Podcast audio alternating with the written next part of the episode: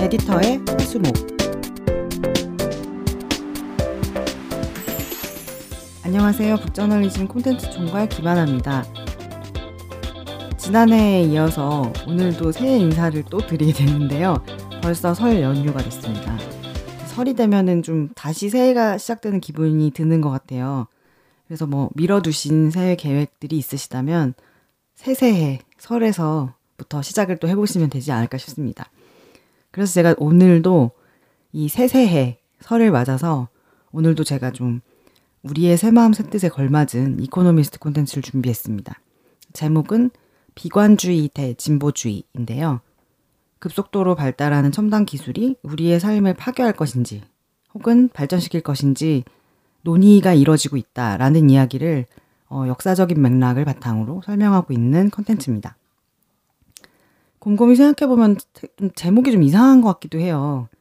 비관의 반대말은 낙관 아닌가요? 그리고 진보의 반대는 퇴보잖아요. 그래서 비관주의와 진보주의를 이렇게 병치를 할 수가 있을까라는 생각이 좀 들기는 하는데요.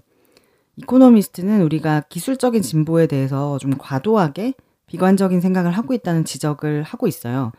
그러면서도 그렇다고 무조건 낙관을 해야 된다라는 얘기는 아닙니다. 오히려 약간의 비관, 긍정적인 비관을 가지고 미래에 대해서 고민을 해야만 우리가 희망하는 것을 현실로 만들 수 있다라는 이야기거든요. 그래서 이 우리가 해야 할 일은 기술을 세계를 더 낮게 만드는 쪽으로 활용할 수 있도록 해야 된다라는 거고요. 그러기 위해서는 기술에 대한 무조건적인 맹신이 아니라 치열한 노력이 필요하다라고 이야기를 하는 것 같습니다. 그렇다면 우리가 공상과학 영화에서 자주 봤던 그 기술이 지배하는 세상? 그런 디스토피아의 미래가 정말 가능성이 굉장히 낮은 걸까요? 그냥 과도한 망상일까요? 아니면 실제로 그런 상황이 올 것에 대비해서 우리가 좀 뭔가 대책을 마련해야만 하는 걸까요?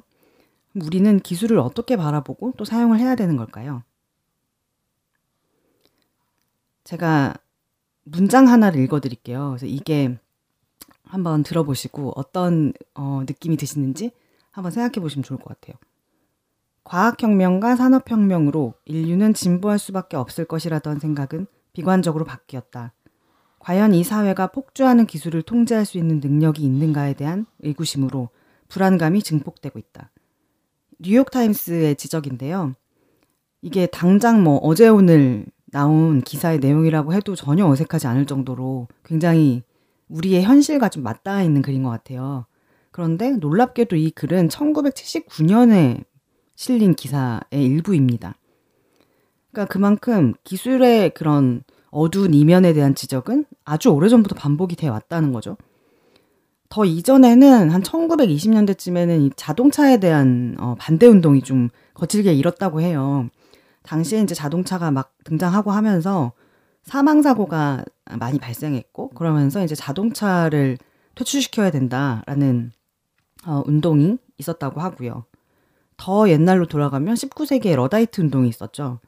산업화가 장인을 퇴출시키고 농촌을 황폐화시키고 노동자들을 신체적으로 고통스럽게 한다라는 것이 당시에 이제 굉장한 문제 제기였던 건데요.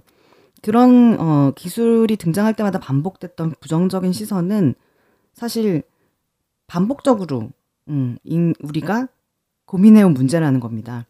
그래서 생각해 보면 우리가 그런 어, 걱정과 우려들을 현실이 되지 않도록 관리를 해왔기 때문에 2019년에 비교적 안전한 자동차를 몰고 다니고 산업혁명의 수혜를 누리면서 생활하고 있는 것이 아닌가 하는 생각이 드는데요. 그럼에도 불구하고 최근의 우려는 좀 차원이 다른 것 같습니다.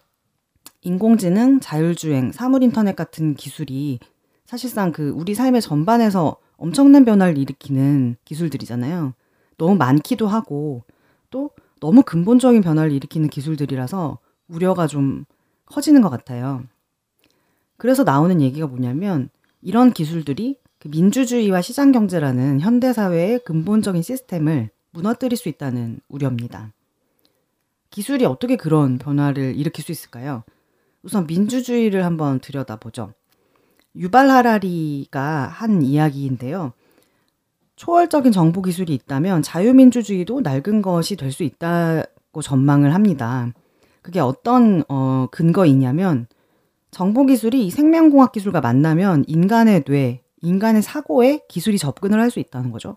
그러면 알고리즘을 만들어서 모든 구성원의 생각을 파악할 수도 있을 거라는 거예요. 그렇게 되면 우리가 그 토론과 합의를 거치는 민주주의 시스템이 필요 없어질 수도 있다라는 거죠. 이게 실제로 그 스타트렉 시리즈에 나오는 종족의 그 모습이거든요. 보그 종족이라는 종족인데 이 사람들은 이, 이 생, 사람인지 외계인인지는 첨단 기술을 활용해서 종족 전체를 일체화를 시켰습니다. 이게 어떤 거냐면 첨단 기술을 통해서 한 구성원이 듣는 거를 모두가 다 듣고 한 사람이 한 구성원이 보는 거는 모두가 다 보고 한 사람 한 구성원이 원하는 거는 모두가 함께 원하고 이런 종족인 거죠.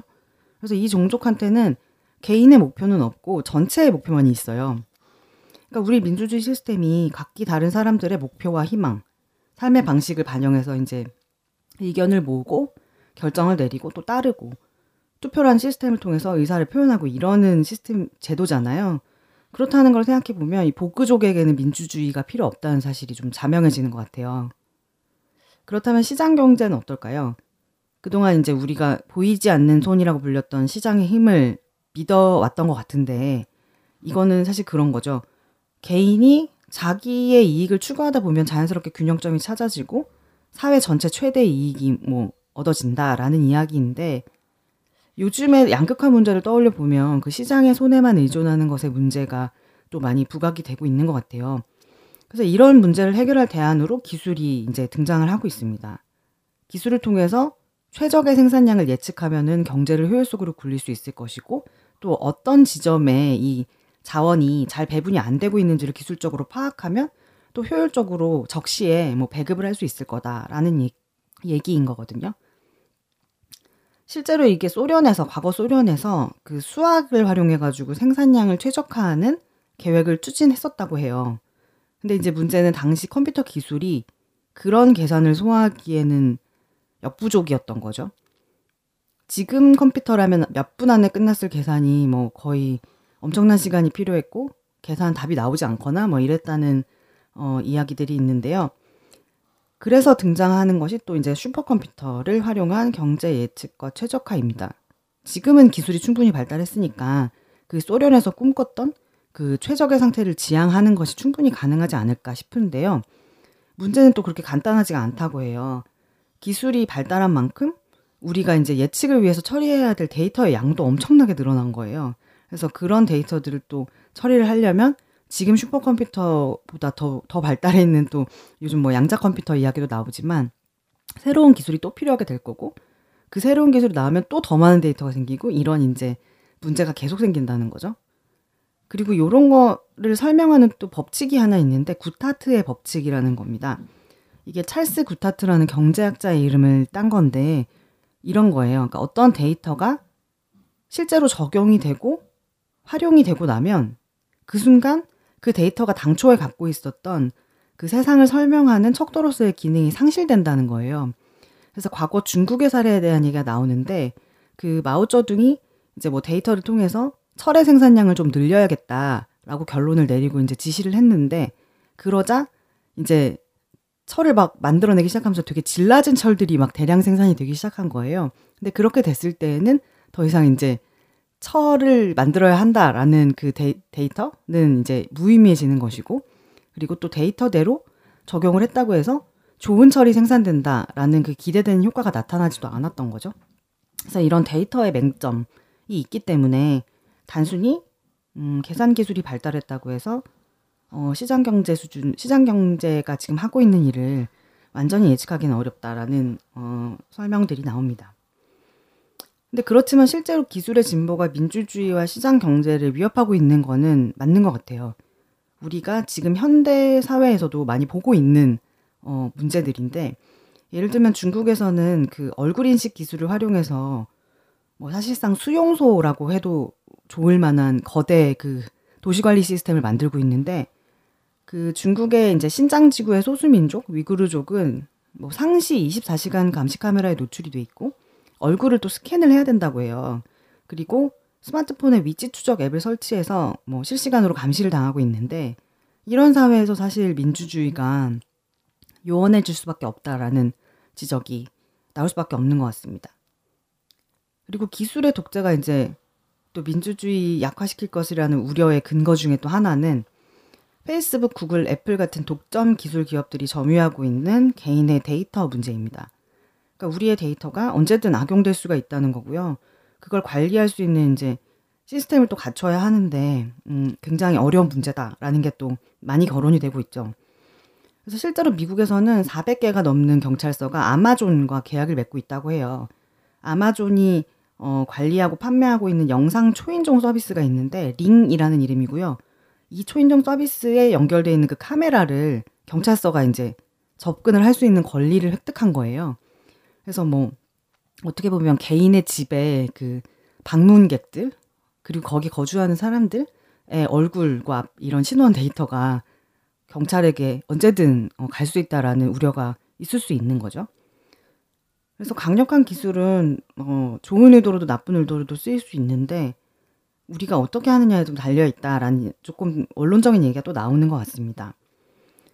예를 들면 인터넷은 지식을 확산시키는 데 기여하고 있지만 또 잔인한 동영상을 퍼뜨리는 데에도 기여를 하고 있고 생명공학은 식량난을 해소하는 역할을 하기도 하지만 생화학 무기 개발로 이어질 수도 있잖아요. 그래서 결국은 기술이 움직이는 방식을 선택하는 것은 사람들이고 우리가 어떤 생각을 가지고 있느냐가 중요하다는 거죠. 그래서 오늘날 확산되고 있는 이 비관주의에는 장점이 있습니다. 우리가 우려되는 지점을 공론화하는 것에서부터 대안이 마련될 수 있기 때문인데요. 앞서 말씀드렸던 1920년대 그 자동차 사망 사고로 인한 자동차 반대 운동이 일었기 때문에 지금 우리가 안전벨트나 에어백 같은 어, 대책을 갖추는데 기술을 활용할 수 있었던 거고요. 실제로 지금 우리가 SNS에 그런 극단적인 게시물을 우려를 많이 하는데 그런 것들을 걸러내는데 인공지능 기술이 쓰이고 있잖아요. 무엇보다 환경 문제에서도 그런 효과가 큰데 그 산업 기술들이 환경을 오염시킨 것도 사실이지만 청정에너지 개발이나 뭐 탄소 포집 같은 기술들도 역시 어, 대안들도 역시 기술로 가능하다는 겁니다. 그래서 이코노미스트는 기술의 단점과 장점을 함께 봐야 한다고 말을 하는데요. 사람들이 보통은 신기술의 혜택은 좀 당연하게 생각하고 단점은 굉장히 우려하는 측면이 있다고 지적을 해요. 그래서 예를 들면 뭐 우리가 스마트폰으로 되게 빠르게 커뮤니케이션을 하고 재미도 누리고 뭐 그러고 있는데 그런 것들은 잊어버리고 이 스마트폰 때문에 사람들이 뭐 사고력이 떨어지고 건강도 안 좋아지고 안 좋은 그런 동영상들도 퍼뜨리고 있다라는 지적만 어, 하는 건 아닌가 하는 이야기인 거죠. 그래서 결국은 우리가 기술에 대해서는 어, 비관을 하되 또 진보적으로 생각할 수밖에 없는 것이 기술의 문제를 기술로 해결할 수밖에 없을 그런 가능성이 높기 때문입니다. 그래서 기술을 배제하는 방식의 결론으로 가서는 기술의 문제를 해결하기가 어렵다라는 건데요. 그래서 비관주의와 진보주의는 함께 가야 하는 것이지 양자택일의 문제는 아니라는 겁니다. 그래서 비관을 하고 비관을 통해서 기술을 어떻게 적용할 것인지를 가장 좋은 방법으로 수정하는 것이 우리가 해야 될 일이 아닌가? 어, 그런 생각입니다. 그래서 이코노미스트가 강조하는 것은 기술을 둘러싼 논의를 기술에만 맡겨두면 안 된다라는 건데요. 그러니까 기술 전문가들과 더불어서 뭐 정책 만드는 사람들 그리고 사용자들이 모두 참여하는 논의를 해야 한다고 강조를 하고 있어요. 그렇기 때문에 이제 기술에 대한 비관은 사실 정치의 문제일 수 있는 거거든요. 우리가 논의를 해서 긍정적인 결과를 도출할 수가 있다면 이 기술은 진보적인 방향으로 쓰일 수 있을 것 같습니다. 그래서 처음에 저희가 이상하다고 생각했던 그 비관주의 대 진보주의라는 제목이 좀 납득이 되는 것 같아요. 비관의 반대가 낙관이 아니고 진보의 반대가 퇴보가 아니듯이 우리는 비관하면서 진보할 수 있다. 비관하되 진보하자라는 메시지가 담겨 있는 컨텐츠인 것 같습니다. 그래서 이 콘텐츠의 메시지가 좀 정확하게 담겨 있는 문장을 읽어드리는 것으로 오늘의 결론을 대신하고 싶습니다. 새해를 맞아서 좀 더 나은 미래를 꿈꾸는 그런 동력을 얻으실 수 있을 것 같아요. 읽어드릴게요. 비관적이기는 하지만 논의가 아예 없는 것보다는 훨씬 낫다. 그리고 역사는 대체로 낙관주의의 손을 들어주고 있다. 산업혁명 이후의 기술은 유아 사망부터 기아와 무지에 이르는 많은 고난을 극복하는 데 도움을 주었다. 물론 현재는 지구의 기온이 오르고 항생제의 내성이 퍼지고 있다. 하지만 그러한 문제들을 해결하기 위해서는 더 많은 기술이 필요하다. 그러니 새로운 10년을 앞둔 지금 비관적인 생각은 잠시 옆으로 밀어두자. 기술로 가득한 2020년대를 살아가는 사람들은 지금껏 살아온 이들 가운데 가장 운이 좋은 사람들일 것이기 때문이다. 오늘 소개해드린 비관주의 대 진보주의를 비롯한 이코노미스트 콘텐츠는 저희 북저널리즘 웹사이트 북저널리즘닷컴에서 매주 수요일 오후 4시에 발행됩니다. 북저널리즘 정기 구독 서비스 프라임에 가입하시면 무제한으로 보실 수가 있습니다. 오늘 방송은 여기까지입니다. 저희가 더 발전할 수 있도록 구독, 좋아요, 댓글, 피드백 부탁드릴게요. 에디터의 화수목은 북저널리즘 웹사이트, 네이버 오디오 클립, 아이튠즈, 팟빵, 팟티, 유튜브에서 들으실 수 있습니다. 그럼 다음 시간에 뵙겠습니다. 감사합니다.